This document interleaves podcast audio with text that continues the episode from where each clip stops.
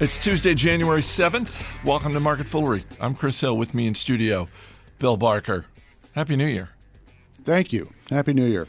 We're going to dip into the full mailbag, and that's pretty much it because honestly, it's a slow news day. It's a slow news day with the exception of this one retail story, which is in its own way remarkable. And that is that Pier 1 Imports is closing 450 locations. Pier 1 is cutting jobs. Not surprisingly, the stock is down about 15%. And I don't know about you, but when I first saw this news, my initial thought was wait a minute.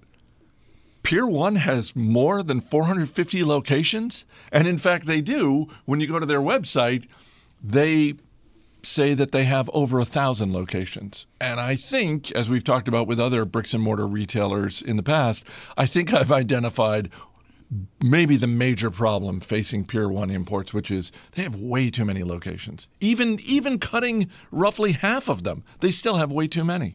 Uh, so I feel a tension here. The the the, the the easy place to go, and I'm sure that we'll be going there, is uh, you know to to mock the whole situation here. Uh, and, I don't want to mock d- dance upon the grave of this uh, perhaps once proud company. Um, and uh, you know there are em- employees that are going to be losing their jobs, and there are going to be, um, I guess, uh, some some more uh, space in malls to, to fill. So, uh, nevertheless, I think we're going to quickly get to mocking this whole thing because why? Yeah, why did there need to be a thousand stores at this point when I think, having done the math recently, the number of people that actually go to Pier One rounds to zero, and and so it seems like a thousand stores is roughly a thousand too many. It's not a thousand too many, and, and I'm not looking to mock them. I I'm looking to be more like you know, and I'll date myself with this reference. I'm looking to be like Quincy and do an autopsy and just be like, how did we get to this point? How did they go? From wherever they started to a thousand locations, because you go to their website and, and just sort of the in the FAQ about Pier One section where they say we have over a thousand locations, the first line about their company is Pier 1 Imports is dedicated to offering customers distinct home furnishings and decor at a good value. That right there, just that in and of itself, distinct home furnishings and decor at a good value, that's a viable business. That is absolutely a viable business for someone. But at some point along the way, I don't know if they got drunk with power or uh, private equity got involved, but something happened that made them say, oh, this is a world dominating business idea. It's like, no, you have a good business idea and it can work on a certain level. This is not a we need a thousand locations business idea. I'm going to back up and challenge you on part of that. Um, because uh, can you repeat the phrase? Was it distinct home furnishings? Distinct home furnishings. See. I think you need a little bit more. You need distinct and desired home furnishings. Because when I happened to be in a Pier 1 store, and I think I can recall maybe 15 years ago doing so, walking around and just seeing this stuff and thinking, like, I, I don't know what you do with any of this stuff. It's stuff that you put on a shelf, as far as I can tell, and then it uh, appears to, to be from Pier 1. Uh, and and so I think that the I get distinct home furnishings uh, if true, but if it's just a bunch of stuff that nobody actually knows why they bought after they bought it, then your business model is not great. How is this company still around and where do they go from here? Because recently on this show, we talked about Bed Bath and Beyond, which appears to be uh, in the early stages of a turnaround. They've got a new CEO, he's got a vision, they're doing some interesting things with the real estate and Bed Bath and Beyond, I think, at a minimum, is no longer a stock that someone looking to short stocks. Uh, I think they should stay away from Bed Bath and Beyond. So I'm not saying Pier One is going straight to zero, but holy cow, they they seem like they're in an even tougher spot than Bed Bath and Beyond was. Yeah, it's a pretty tough balance sheet. I don't see uh, where the light at the end of this tunnel is going to be. I think I maybe that they had had a uh, reverse stock split or something in the recent past. Uh, I'm looking at their their book value per share. They're only uh, four million shares, so I'm pretty sure they they had some sort of a reverse stock split. Um, the total share uh, book value per share was seventy five dollars a share back uh, four years ago, and today it's negative negative thirty five dollars a share, which implies you take all the cash, you take the value of everything, their inventory, everything they've got, and then you subtract the debt, and you get a negative number. And it's uh, you know so when you're buying a share of Pier One today, you're getting negative $35 of tangible book value, which is a pretty bad bet. Now, that said, Amazon once upon a time had uh, negative, I think, tangible book value, but per share. But uh, still, I mean, that's a very, very, very different equation.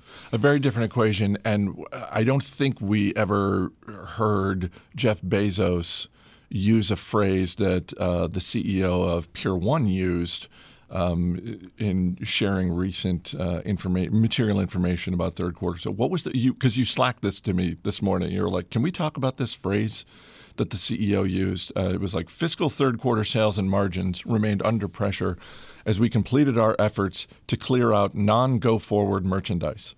Yes, non-go forward with two hyphens. Um, it's just not a word. You're not allowed to do that. It, when you get to the point where you're, you, you know your use is going to non-go forward merchandise. It's discontinued. How about that? How about the stuff, you know, excess? Uh, there's other words that are more accurate than non-go forward, and you're just hiding behind hyphens at that point. I'd be more apt to get on board with this phrase if I had ever heard anyone in the retail industry use the phrase go forward merchandise.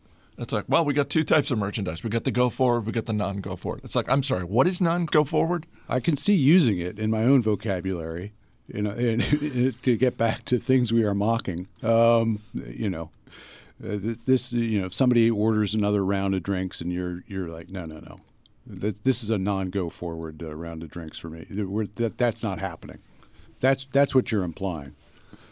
I think that's I think that's true, and I think it's our duty, just as in the month of December, uh, we take it upon ourselves to share holiday music that doesn't see the light of day on broadcast radio stations. I think, I think, yeah, let's let's try and make non go forward happen. That it sounds like that's what you're saying. That's the major takeaway in terms of Pier One imports. Let's try to make that happen. That is what they are going to come out of this with. I think.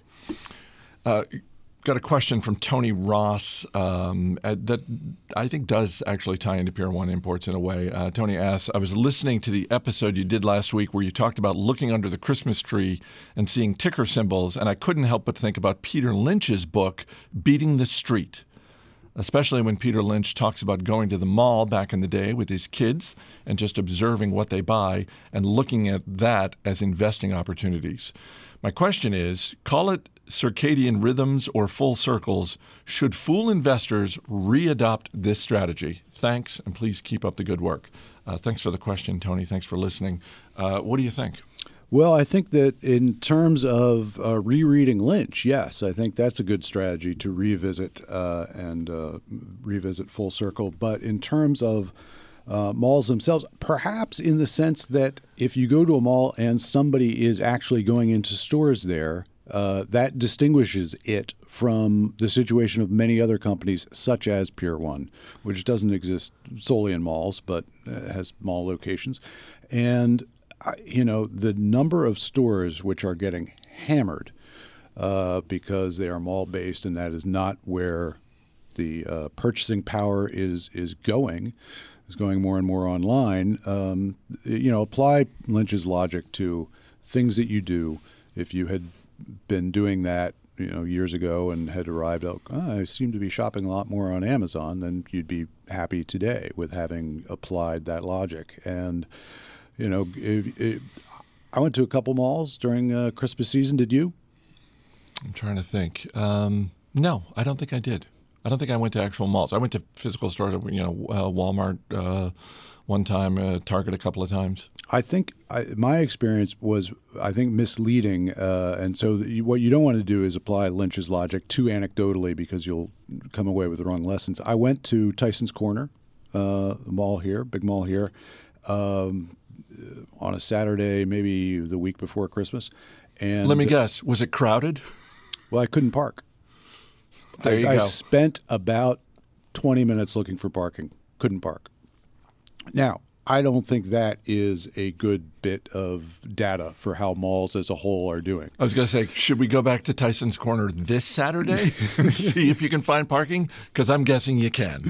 Uh, and I was at King of Prussia Mall uh, in, uh, in or near my hometown, and uh, that was very busy. Uh, but I don't think that uh, as a whole, malls are doing well, and that's where you want to be invested in over the long term. But if you go to a mall and you see a lot of people going into a store that you had not heard of, that is something maybe a reason to uh, look into. Like, Well- what is this place? I've never heard of it, and yet everybody's shopping here. Maybe you're uh, going to get in early on something. Well, and going back to Tony's question, I mean, it's Peter Lynch going to the mall with his kids. I think uh, if you have kids, it's usually a worthwhile endeavor as an investor occasionally to check in with what is of interest to your children at any given moment, because that can lead you to things that are not necessarily um, right in your purview, whether it's video games or entertainment or social media, that sort of thing.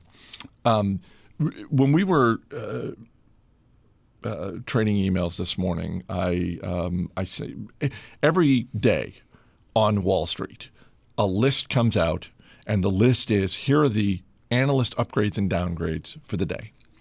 And I sent that to you and said, hey, is there anything here of interest to you?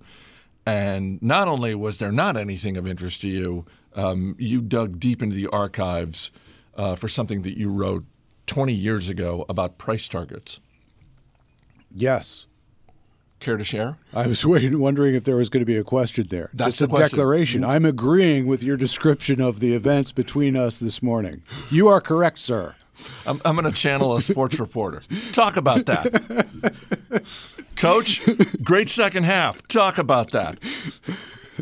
So uh, this article, and uh, I don't know if you want to post it. It's not available on the Motley Fool website. You got to go to the Wayback Machine, the uh, Internet Archive. I'll to- put that to out on the Market Foolery Twitter Uh, feed. Yeah, it's because it's, not a bad article, uh, and it's it's. Uh, I didn't read the article. It no, ha- I know that. It has a great headline though, and and the headline is the unbearable silliness of price targets. yeah. Now, not everybody would get that reference today.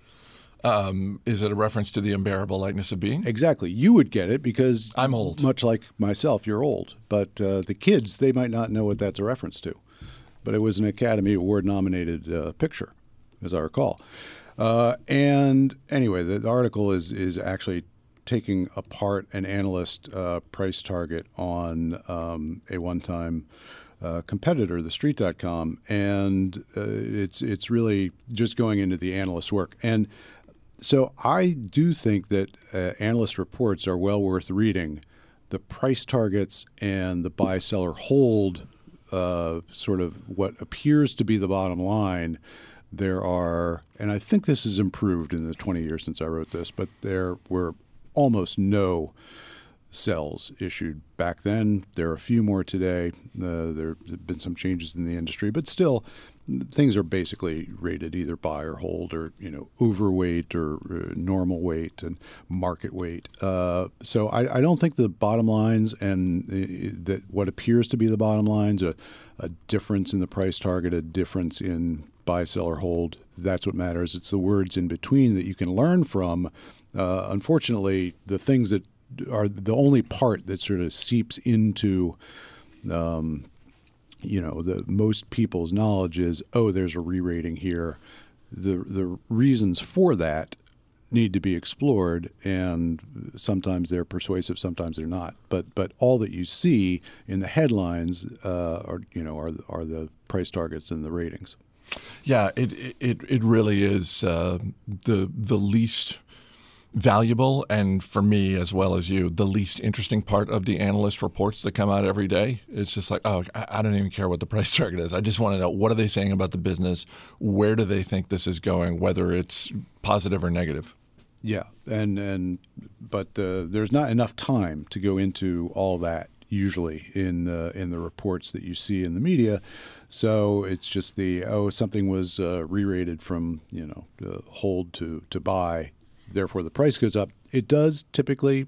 I mean, one of the reasons you see this is that the analyst reports tend to have an effect over extremely short periods of time, like the morning uh, or maybe the full day, that, that will produce a couple percent move. One of the reasons that it does so is it's amplified by the media. So and so put out a report. Here's the, you know, they're saying buy, whereas yesterday they were they were saying hold that gets amplified. People see it, they react thinking they, they're getting in uh, ahead of something, and so uh, the, the, effect uh, tends to go away pretty quickly. But you know, there's a lot of good work being done.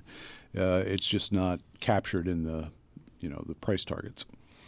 Our email address is marketfoolery at fool.com. Email from Jamie Box in Toronto, who writes I listened to your apropos of Canada episode. Jim Gillies neglected to mention Harvey's. Harvey's is a burger chain that beats McDonald's, Burger King, and even Wendy's hands down. However, they too have been struggling, much like Second Cup, which was the coffee chain that Jim had mentioned. Uh, I'm almost certain that Jim Gillies would agree. All the best from the Great White North. Uh, thank you, Jamie. Thank you for listening. I I had not heard of Harvey's, and Jamie's right. No mention of Harvey's from Gillies, which is one more thing we can punish him for. Jim Gillies likes a good burger, though, so I am willing to agree that he would agree that this is a good burger. Is that? Yeah, but why do you think he neglected to mention it then?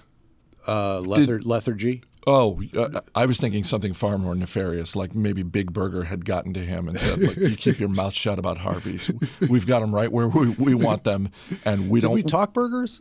No, we didn't. But we, we talked coffee. We talked coffee. Donuts. We were talking about um, Canada. All things Canada. All things Canada. all things that we know about Canada. Right. And that's a short show, but Gillies made it a little bit longer. A, little bit longer. um, are you going to be traveling to the Great White North? Because you've you've got some travels coming up, and and you had floated the idea of at least the attractiveness of a cross country drive yeah, I'm thinking about driving across the country in March, uh, and and then I have to get back apparently. And one way, and if I end uh, the trip in uh, in or near Seattle and Vancouver, two places I've never been, um, I could drive back through Canada, but it's March, and as you know, the winter lasts until June in Canada, right? And um, they don't plow the roads, right? Like everybody's just snowed in, right? For from like September to June. I mean, there are obviously dog sleds. That's a major mode of transportation, and uh, I wouldn't make dogs pull my car. Oh no, I wasn't suggesting you would. I'm saying that's how you know for people who are venturing out in Canada, you know, from now till the like mid June, it's mainly dog sleds. Uh, obviously, if you if it's a short trip, you've got your your snowshoes, that sort of thing. Um, but yeah, I think I think driving would be. Yeah, uh, I don't think you can drive across Canada during um, you know, except like August, I think. July, June, and, July August. and August. Yeah.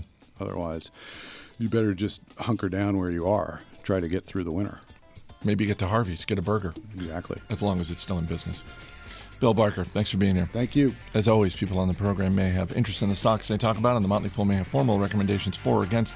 So don't buy or sell stocks based solely on what you hear. That's going to do it for this edition of Market Foolery. The show's mixed by Austin Morgan. I'm Chris Hill. Thanks for listening. We'll see you tomorrow.